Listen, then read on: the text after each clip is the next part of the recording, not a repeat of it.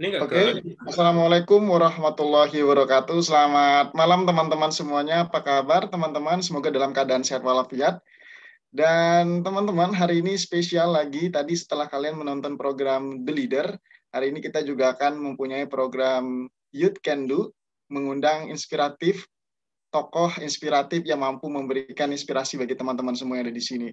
Dan hari ini juga kehadiran rekan saya yang mungkin nggak asing gitu kalau kalian di Instagram mungkin sering lihat di Explore atau kalau enggak beberapa uh, bukan beberapa tahun yang lalu tapi akhir tahun lalu uh, beliau ini sempat memenangi salah satu ajang male pigeon terbesar the New Element of the Year.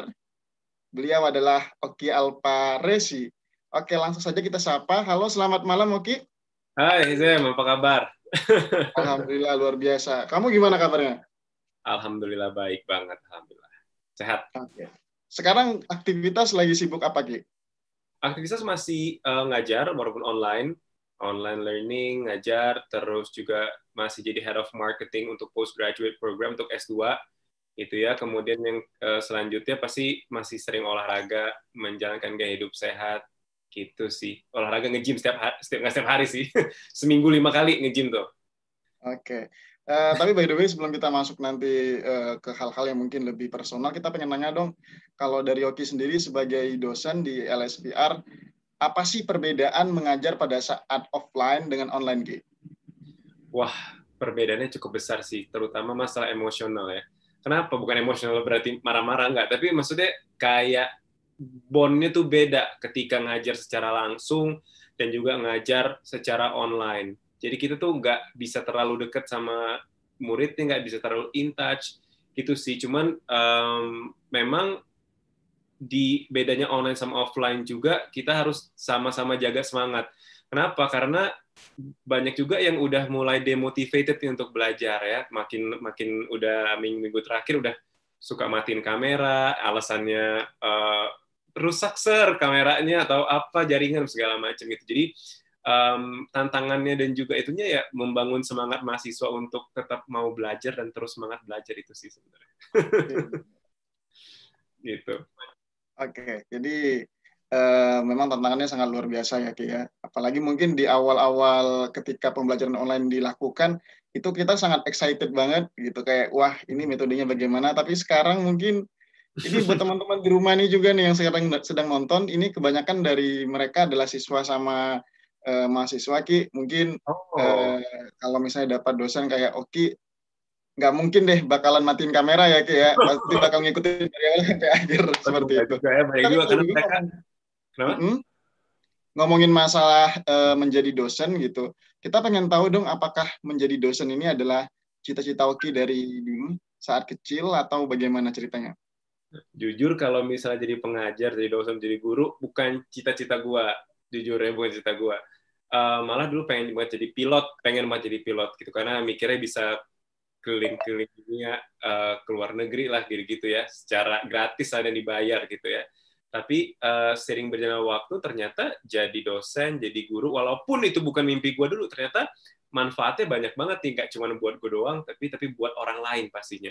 Dan kalau namanya mengajar kan bukan cuma kita doang yang ngasih uh, ilmu ke mahasiswa tapi gue juga banyak belajar dari mahasiswa gue jadi menurut gue jadi jadi pengajar jadi dosen jadi guru itu salah satu um, profesi yang mulia.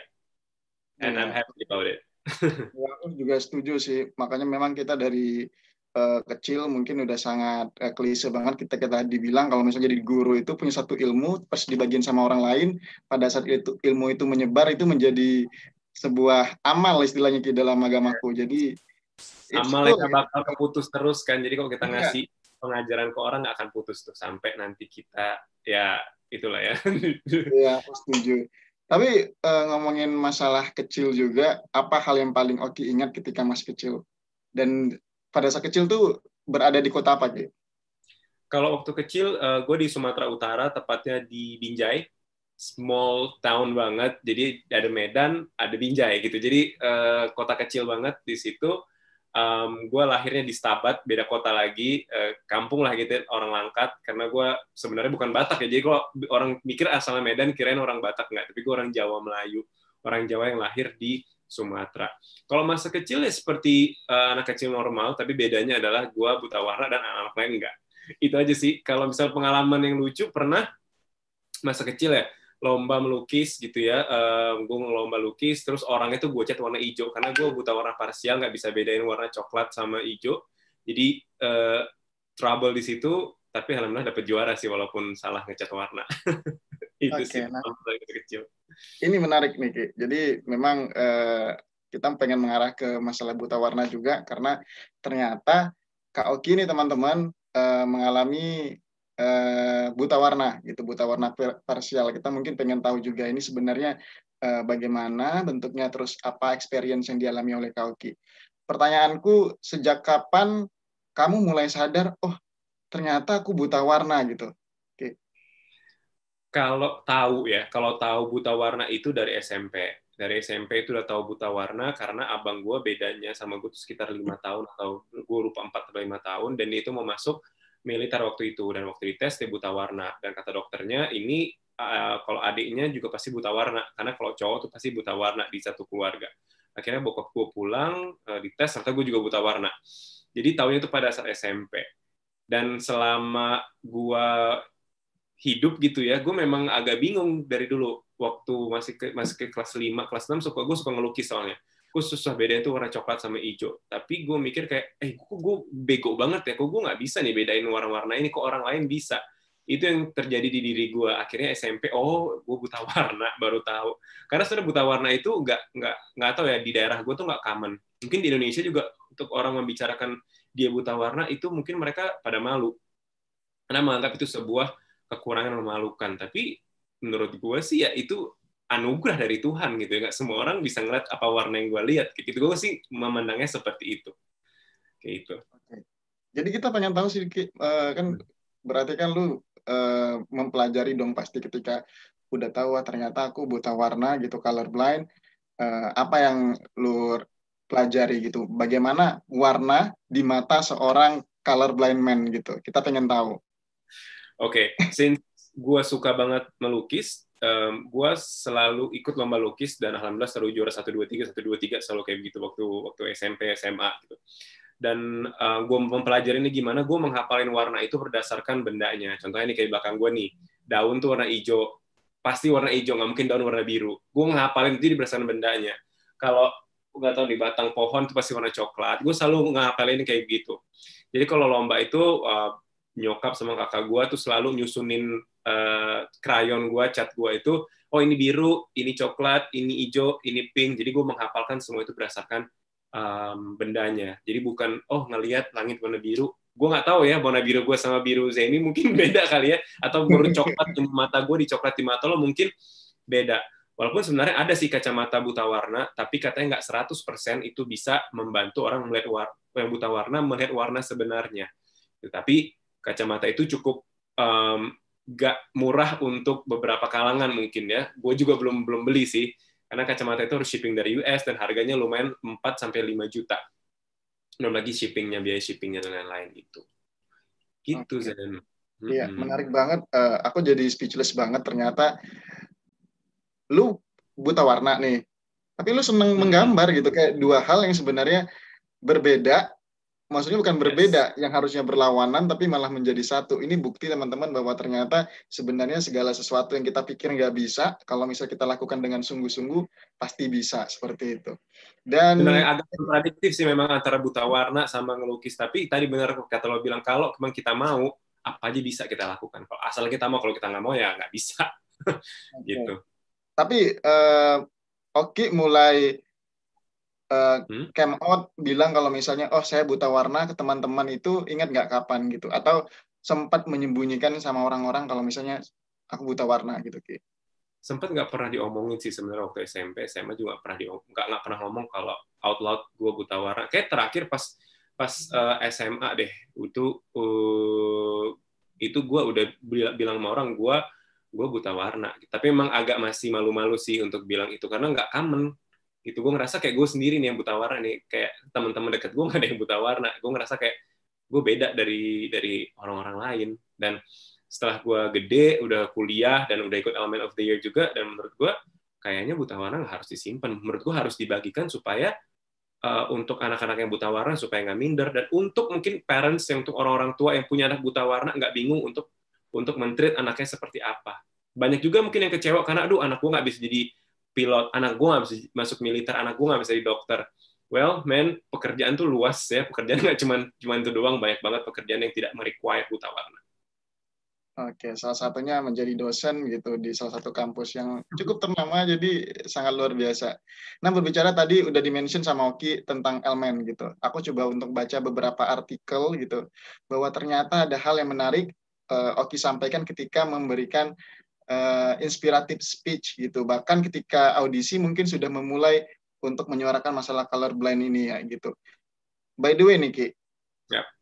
buta warna ini kan bagi orang adalah keterbatasan gitu Artinya kalau aku sebagai elemen, aku punya keterbatasan yang nggak mungkin dong aku utarakan di depan dewan juri wah aku punya keterbatasan ini. Apa yang men-trigger Oki sehingga ya udah deh aku mengambil tema mengenai color blind gini Ki untuk diavokasikan di elemen.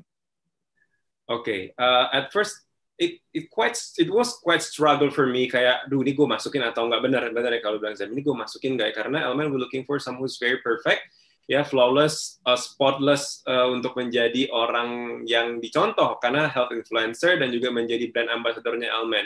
Di situ gue agak struggle, akhirnya gue start bicara sama teman gue, sama um, orang tua gue, sama sahabat-sahabat gue, bahwasanya lo bisa kok masukin ini justru dengan adanya ke, ke apa namanya keterbatasan lo ini bisa um, apa namanya bisa menginspirasi orang yang juga memiliki keterbatasan keterbatasan yang sama kayak lo buta warna ataupun orang yang memiliki keterbatasan yang berbeda dari lo bisa menjadi um, apa ya bisa menjadi inspirasi untuk orang. Bahwasanya kalau orang punya keterbatasan pun bisa kok ikut um, pageant ya kan? Asalkan keterbatasannya itu masih masih cocok lah. Misalnya nggak kita nggak bisa paksain kalau orang buta warna jadi dokter gitu ya. Dan eh, nggak bisa paksain jadi pilot kalau buta warna itu nggak mungkin. Tapi ada hal-hal yang kayak bisa sih yang kita lakukan walaupun kita uh, memiliki terbatasan. Kayak melukis kayak gua yang gue lakukan. Jadi pada saat itu walaupun struggle akhirnya gue masukin dan alhamdulillah um, kisah gua tersebut ya bukan untuk dikasihanin enggak gitu ya. Aduh gue buta warna menangin gua enggak tapi kisah inspiratif gua ini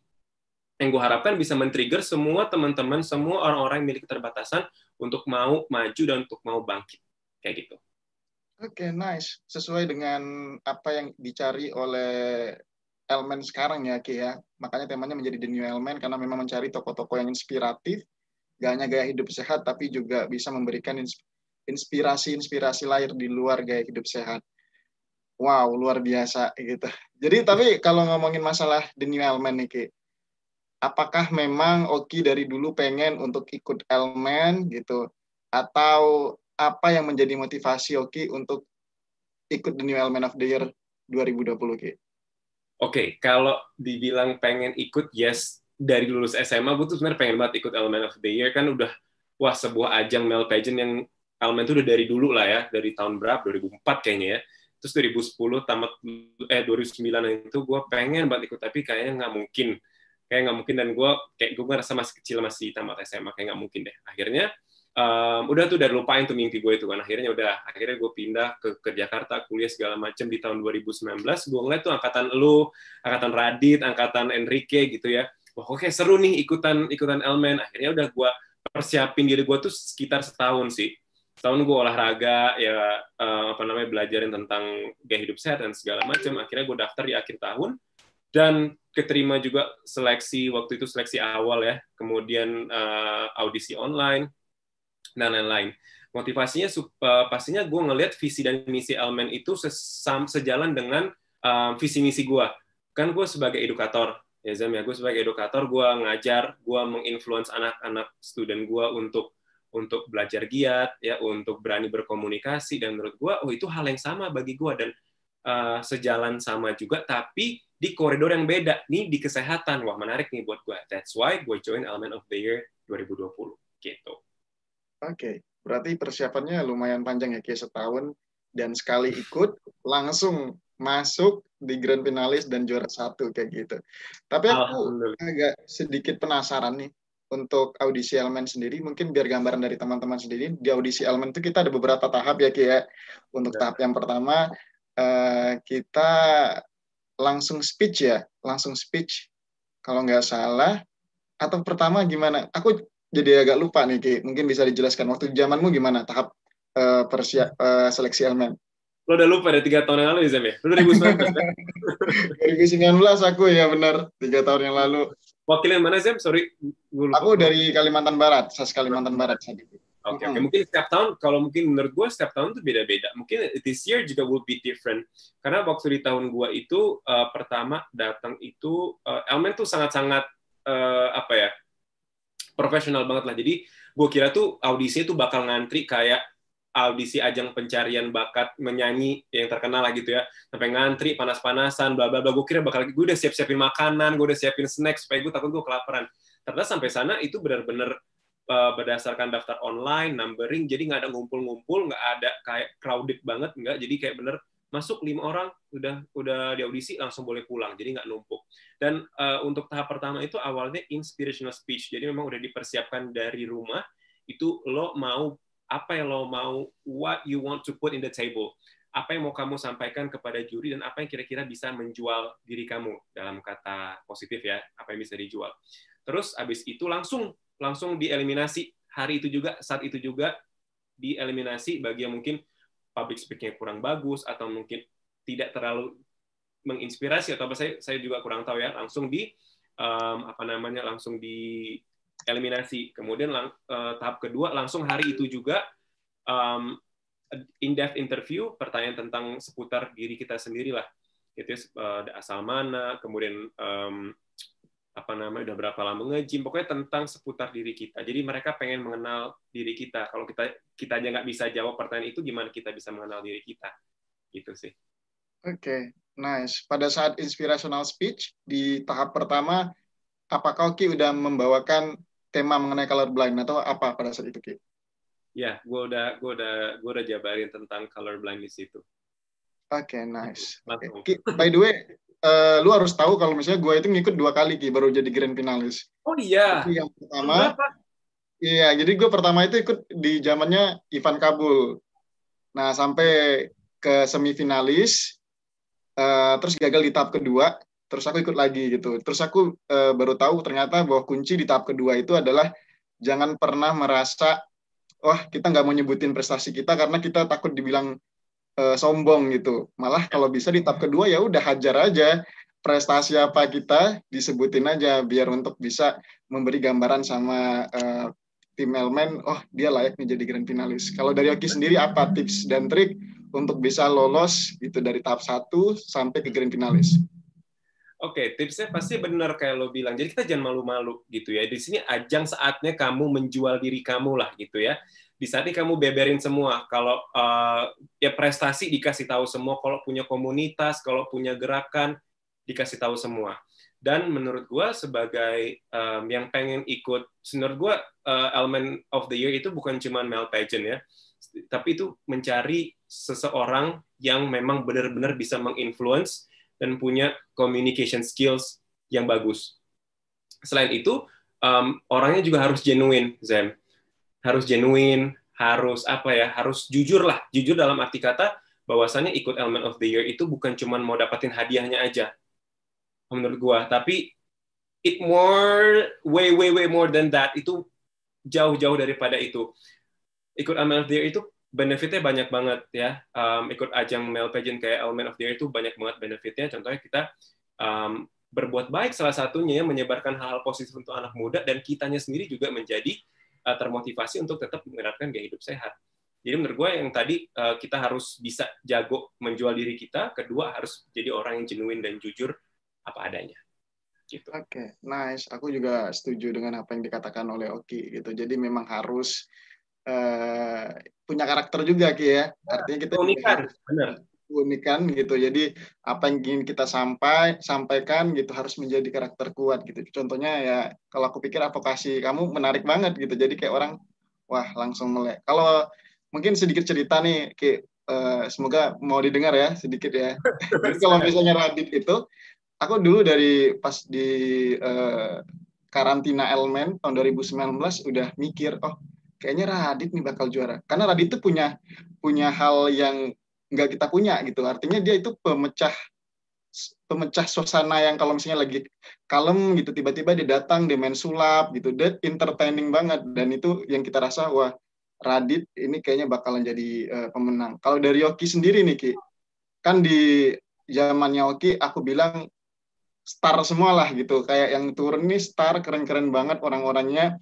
Sempat merasa insecure nggak ketika masuk jadi grand finalis. Apalagi kan pada saat menjadi grand finalis, satu persatu foto kita ditampilin elemen tuh. Ini, yeah. ini Oki dengan prestasi sekian, dosen ini sudah pernah kuliah di sini, lulusan luar negeri, bla bla bla bla. Sempet nggak ngerasa insecure? Well, sebenarnya insecurity itu pasti ada aja di semua orang gitu, walaupun sesempurna apa orang, bukan sesempurna sih, sebagus apa orang itu. Dan kalau diri gue jujur, gue ngerasa masih banyak kekurangan gue yang gak gue milikin di finalis-finalis lainnya.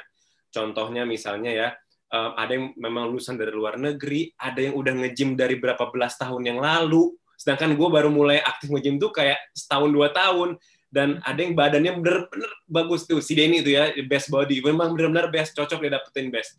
Ya kan, jadi itu sebenarnya ada struggle uh, di, di diri gue atau minder segala macam insecurity itu ada dan misalnya apalagi kalau misalnya insecure kalau diomongin di di portal pageant gitu ya di Instagram eh harusnya dia yang menang harusnya dia yang menang harus harusnya uh, atau biasanya prediksi-prediksi gitu ya kayak aduh gua gua nggak masuk prediksi apa gue jelek ya karena kadang ada berpikiran seperti itu tapi sekali lagi gue kembali lagi uh, ini gue yang jalanin ya gue hanya butuh untuk memberikan yang terbaik aja gitu Zen. But you realize that you are mega favorite right? At the iya, time yeah, gitu. Jadi uh, ya kalau misalnya ngelihat aku ini dari... favorit gitu. Maksudnya kalau aku sendiri nih, aku udah bilang sebagai viewer, aku sering lihat kayak hot picks-nya tuh oke oh, terus yang nomor uta pertama gitu. Ngerasa nggak sebagai mega favorit pada saat itu? Ini menarik banget pertanyaannya Ki. Pengen tahu gitu. Oke, okay, kalau ngerasa ini mega favorit, uh, memang sih beberapa portal pageant yang memang uh, apa namanya naruh nama gue di top 3 gitu. Tapi tapi kadang juga ada gue nggak masuk gitu ya Okay. Paling sering tuh uh, siapa ya? Si Fadil tuh. Fadil tuh sering sering banget masuk ya. Pokoknya uh, tapi gue nggak enggak gue nggak melihat itu sebagai patokan. Oh ini siapa yang menang? Oh itu siapa yang menang? Enggak. At the end of the day, jurinya bukan netizen. At the end of the day, jurinya adalah elemen. Elemen yang memilih, maksudnya um, apa namanya? Ya siapa ya nanti menjadi um, of the year itu bukan dari netizen tapi dari um, komite elemennya sendiri. Gitu. Yeah aku juga ngerasain itu sih. Apalagi mungkin uh, mungkin bedanya zaman Nyoki sama zaman aku. Zaman aku itu tuh ada kita sesi di mana kita ketemu sama pigeon lover ki. Nah pada saat ketemu oh. pigeon lover tuh itu baru kerasa kayak loh kok aku nggak diwawancarain ya? Oh, lo kok dia nggak datang sama aku ya? Lo kok dia larinya ke ini doang ya? Gitu. Jadi uh, ya seperti itu. Jadi aku bisa feeling apa yang teman-teman 2020 rasakan kayak gitu. Tapi dari Oki sendiri, apa pengalaman berharga selama karantina ini? Dan sekali satu juga sekalian, eh, kan untuk angkatan Oki ini unik gitu. Apa perasaannya menjadi grand finalis pada saat pandemi COVID-19? Oke, pengalaman berharga banget ya. Pengalaman berharga banget pastinya um, gua ketemu orang-orang baru yang luar-luar biasa yang luar biasa banget dengan berbagai macam background. Dan nggak tahu ya gue nggak tahu angkatan lo tapi angkatan gue tuh literally brotherhood banget. Jadi gak kayak nggak ngerasa lomba beneran.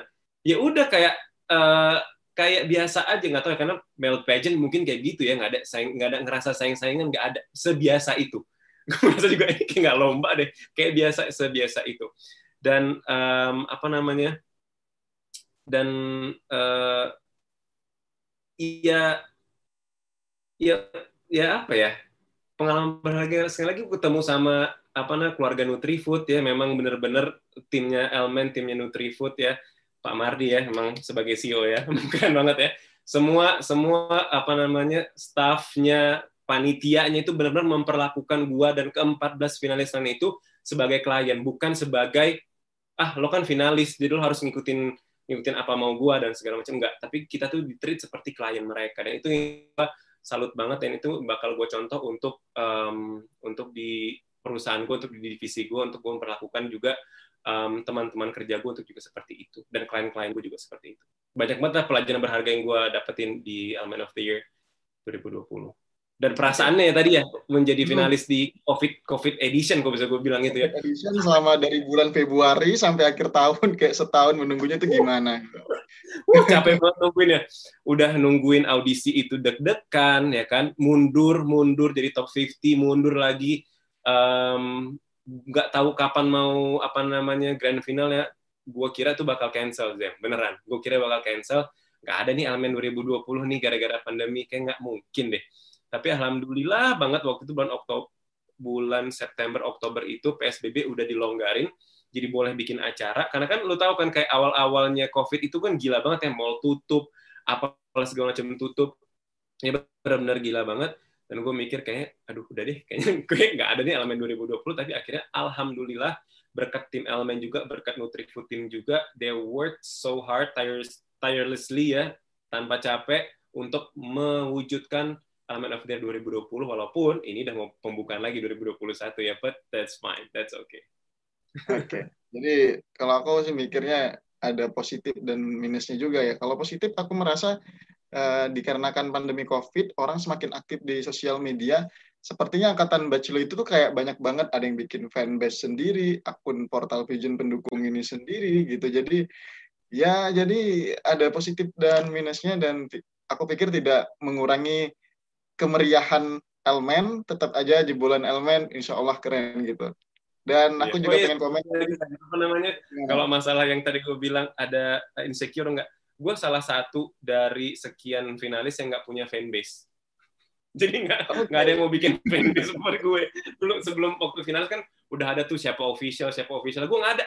Gue nggak ada. Oh ya udah nggak apa-apa. Gue mikir juga aduh gue gue apa gue nggak kurang spesial lah di antara finalis gue sempat mikir kayak gitu. Tapi ah ya udahlah memang belum saatnya kali yang ada yang mau bikin fanbase gue. ya, bener. Pada akhirnya juga yang menjadi uh, dewan juri ya tetap ada orang yang berkompeten ya, bukan uh, teman-teman apa pigeon lover.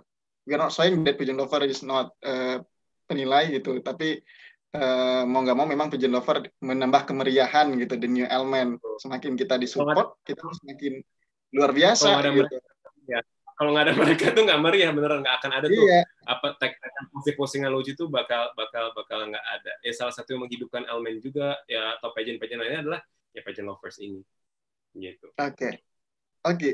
ini berarti uh, pigeon lu yang pertama atau sebelumnya ada yang pernah ikut pageant sama uh, pertama gue uh, eh, gue aktif di kampus juga, jadi gue ikut ada Mr. and Miss LSPR, ikut Abang None Jakarta Utara juga, dan ini yang ketiga sih, Element of the Year.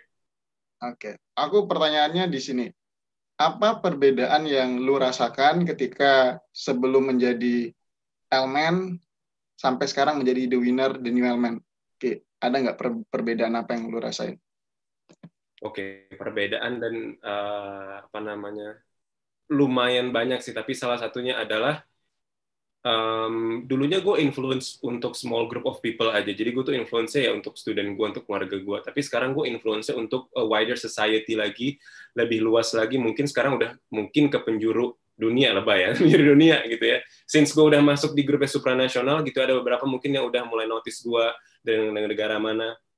Dan gue influence orang tadi nggak cuma di Indonesia, tapi sekarang mungkin udah bisa ke beberapa negara dan uh, gue influence mereka nggak usah muluk-muluk dari sosial media aja dulu gitu Zam jadi gue secara langsung mungkin ini gue sampai ini gue kemarin ya gue secara langsung mungkin nggak nggak ngajak mereka untuk olahraga. Ayo olahraga tapi gue dengan posting um, apa namanya konsisten setiap pagi makan makanan sehat itu juga bisa men-trigger orang secara alam bawah sadar untuk tetap mau menjalankan gaya hidup sehat. Seperti itu. Impactnya uh, apa namanya uh, perbedaan itu sih. Perbedaannya gue sekarang udah bisa menginfluence um, banyak orang sih alhamdulillah Ya, dan tentunya di mesin pencarian Google makin banyak dong nama Oki Alparesi gitu tinggal diketik referensi. Ya, Oke, okay, just kidding teman-teman. Uh, Oki, untuk sebelum kita masuk pertanyaan dari teman-teman ini udah banyak banget gitu. Kita juga pengen tahu dong untuk Oki sendiri gitu. Apa sih makna the new element of the year gitu?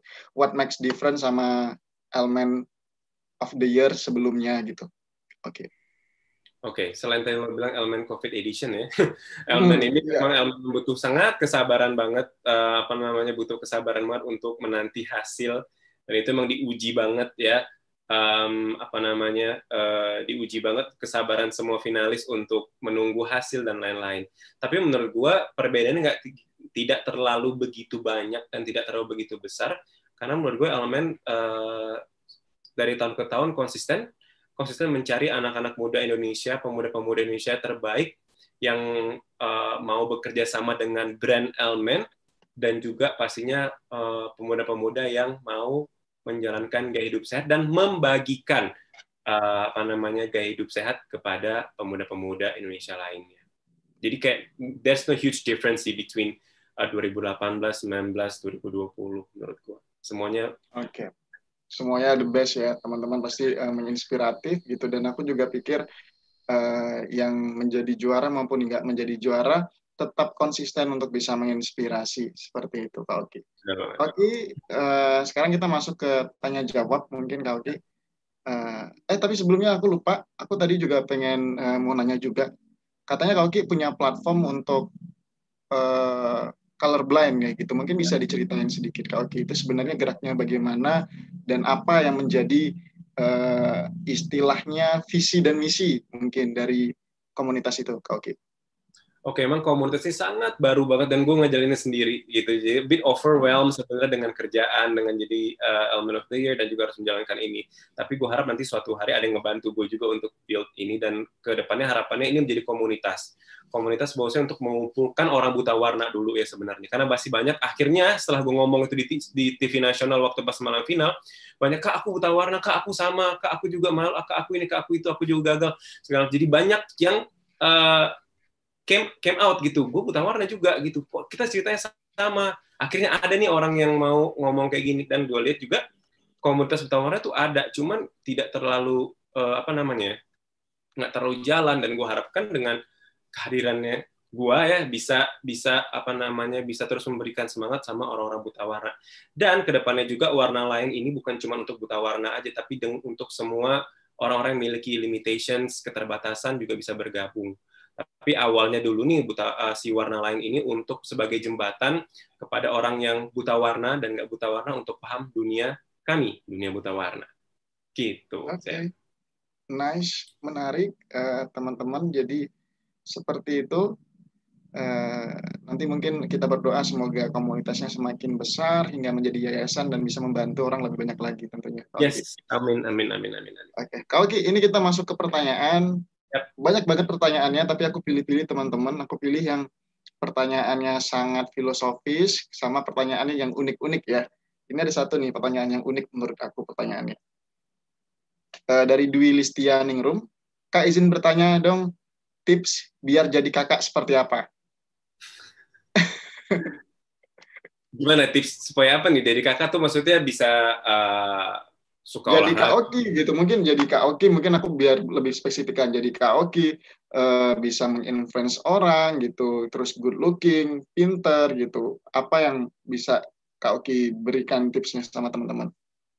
Oke okay. um, sebenarnya apa ya sebenarnya nggak ada yang bisa tips jadi gua karena antara Dwi dan gua we are a two different person. Jadi sama nggak jangan komparasi uh, jangan jangan komparasi ya jangan pengen jadi seseorang menurut gue. Be the best version of you. Tapi kalau mau tanya tips untuk bisa pede ya, tips untuk bisa pede public speaking atau tips merawat diri, nah gue bisa kasih tahu itu, gitu. Tapi jadi kalau misalnya um, mau jadi kayak gue sih sebenarnya tadi gue bilang ya nggak bisa gitu karena um, bunga mawar nggak akan bisa jadi bunga matahari, bunga matahari nggak akan bisa jadi bunga anggrek. Jadi kenapa? Karena masing-masing bunga tuh kayak orang berbeda-beda. Tapi gue bisa kasih tips. Kalau misal kamu pengen pede gitu ya, pengen pede pastinya terus berlatih public speaking. Ya, public speaking itu sebenarnya adalah salah satu kunci kesuksesan. Karena kalau kita nggak pede ngomong depan orang, kita nggak akan bisa untuk menginfluence orang atau nggak akan bisa meyakinkan orang. Nah, gimana cara public speaking? Itu banyak banget sebenarnya course public speaking atau kamu ambil uh, ya kayak les-les segala macam dan nggak cuma buat les doang. Kok public speaking itu pentingnya, tapi kamu juga harus menerapkan um, apa namanya public speaking itu. Karena sekali lagi public speaking bukan sebuah ilmu yang dipelajari cuma dari buku aja. Tapi sebuah ilmu yang memang harus diterapkan harus dijalankan dan harus dipraktekkan. Seperti itu. Dan kalau tips misalnya uh, supaya bugar supaya sehat terus ya harus olahraga. Kayak Kak Zeni ini ya. Harus aktif olahraga kayak jadi elemen harus aktif olahraga supaya apa? Terpancar. Terpancar apa? Sehatnya ya kalau olahraga tuh kulitnya cerah juga ya kan? Happy terus ya kan? Karena kalau olahraga tuh mengeluarkan hormon endorfin hormon kebahagiaan gitu. Oke. Okay. aku aku sepertinya aku jadi ingat dulu waktu live Instagram uh, lu sama Iqbal ya. Uh, yeah. live Instagram aku ngikutin. Aku menarik banget. Kalian berdua pembicaraannya sangat berbobot aku pikir dan sangat menambah pengetahuan banget. Tadi aku juga setuju uh, untuk teman-teman gitu jangan coba bandingin diri sama orang lain.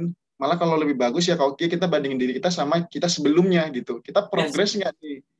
Itu karena aku merasa gitu. Karena aku percaya bahwa setiap bunga itu mekar pada saatnya gitu. Jadi kita nggak bisa nuntut wah kita harus mekar sekarang kayak gitu. Tapi kalian harus percaya kalian ketika mekar nanti akan sangat indah gitu dan waktunya tepat seperti Keren itu. Pantas nih, uh, pantas nih masuk jadi finalis Element of the Year 2019. Waduh, oke. Okay. Okay. Ya, be the best version of you. Be the best version of you. Jadi versi lo yang terbaik gitu. Jangan mau jadi orang lain. oke, okay. nice. Ini juga ada pertanyaan dari Bunga Putri Aulia. Bagaimana Kak Oki berpikiran untuk mengubah kekurangan Kak Oki menjadi kelebihan yang dapat membuahkan prestasi? Gimana lagi? Sorry, Zen. Uh, gimana? Oke, okay, aku ulang ya. Bagaimana Kauki berpikiran mengubah kekurangan Kauki nih untuk menjadi kelebihan yang dapat membuahkan prestasi? Oke, okay. awalnya sih sebenarnya tadi gue bilang karena gue orang suka share dan kenapa ke limitation gue ini gimana caranya bisa gue ubah menjadi power bukan juga power buat gue doang tapi buat orang lain yang tadinya orang nggak mau ngomongin ini tapi gue bisa omongin untuk supaya orang lebih uh, apa ya uh, lebih terinspirasi lagi dari kekurangan lo itu bisa jadi kelebihan. Menurut gue itu sih kalau misalnya uh, men-trigger gue uh, mau share tentang kekurangan gue ya itu karena gue gue pengen share hal ini. Pengen share hal ini supaya orang yang memiliki hal yang sama kayak gue itu bisa pede kayak gue juga gitu loh. Ada yang harus kita maluin dari dari seorang yang buta warna. Toh kita ini diberi sama Tuhan bukan kita yang milih enggak gitu. Tuhan yang ngasih kita ini pasti apa pun yang diberikan Tuhan itu adalah berkat buat kita Oke. Okay. Gitu. Nice. Selalu isi ya Kia setiap yang diomongkan ya. Keren banget memang lulusan elemen. Saya bangga menjadi lulusan elemen teman-teman. Oke, okay. ini pertanyaan dari Reza Umamnor. Apa pencapaian yang belum kau capai dan apa usaha kakak untuk mencapainya? Oke, okay. apa yang belum tercapai pastinya um, untuk membawa ini ya, membawa kebanggaan buat Indonesia di supranasional sih.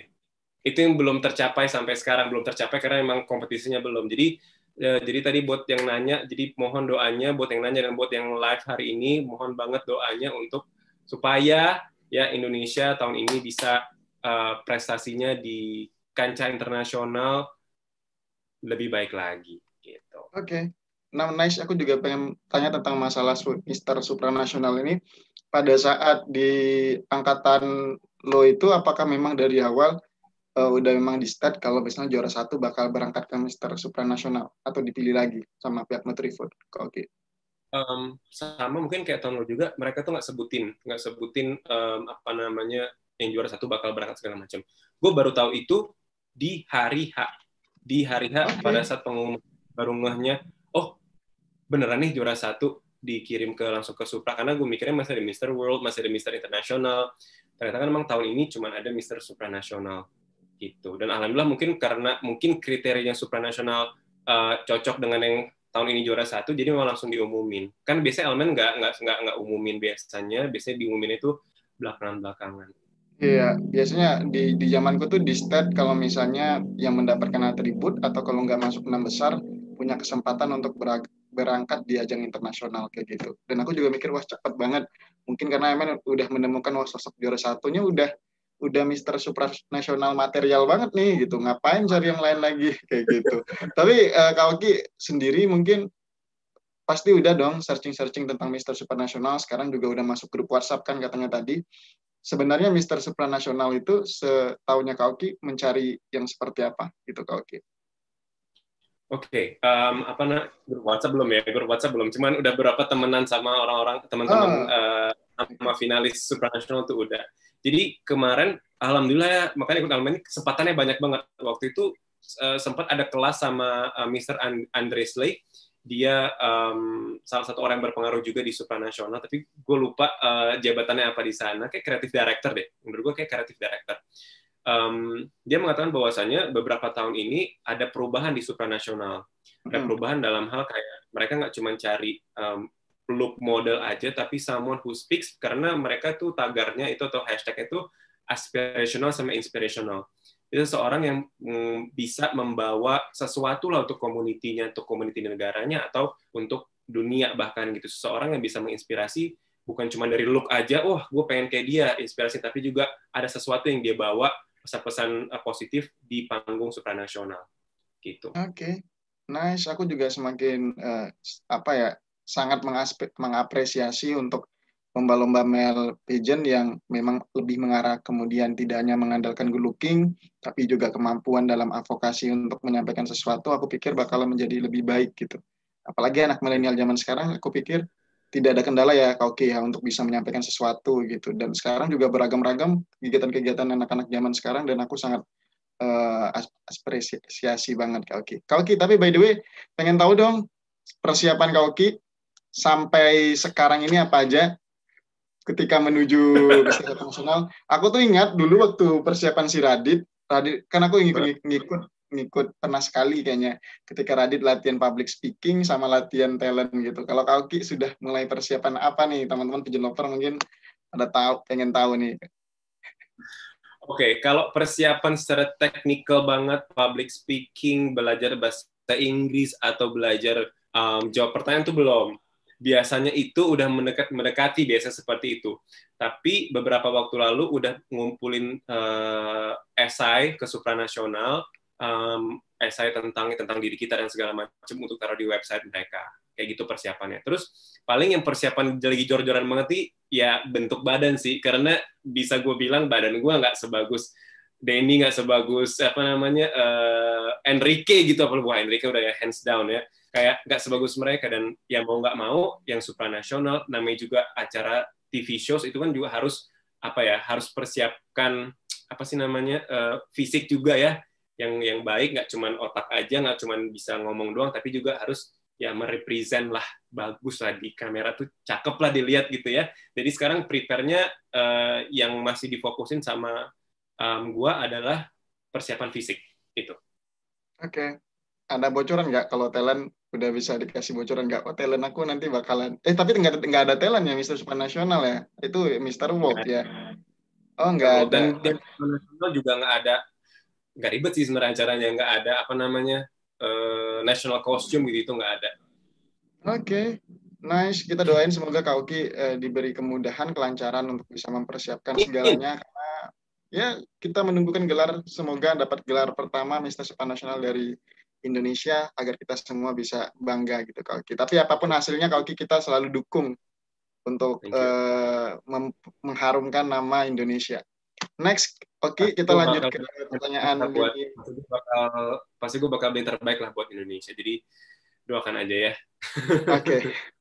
Pertanyaan ini kita masih ada sekitar 10 menit lagi, kurang 10 menit. Kita baca pertanyaan dari Lili Putri Humaira.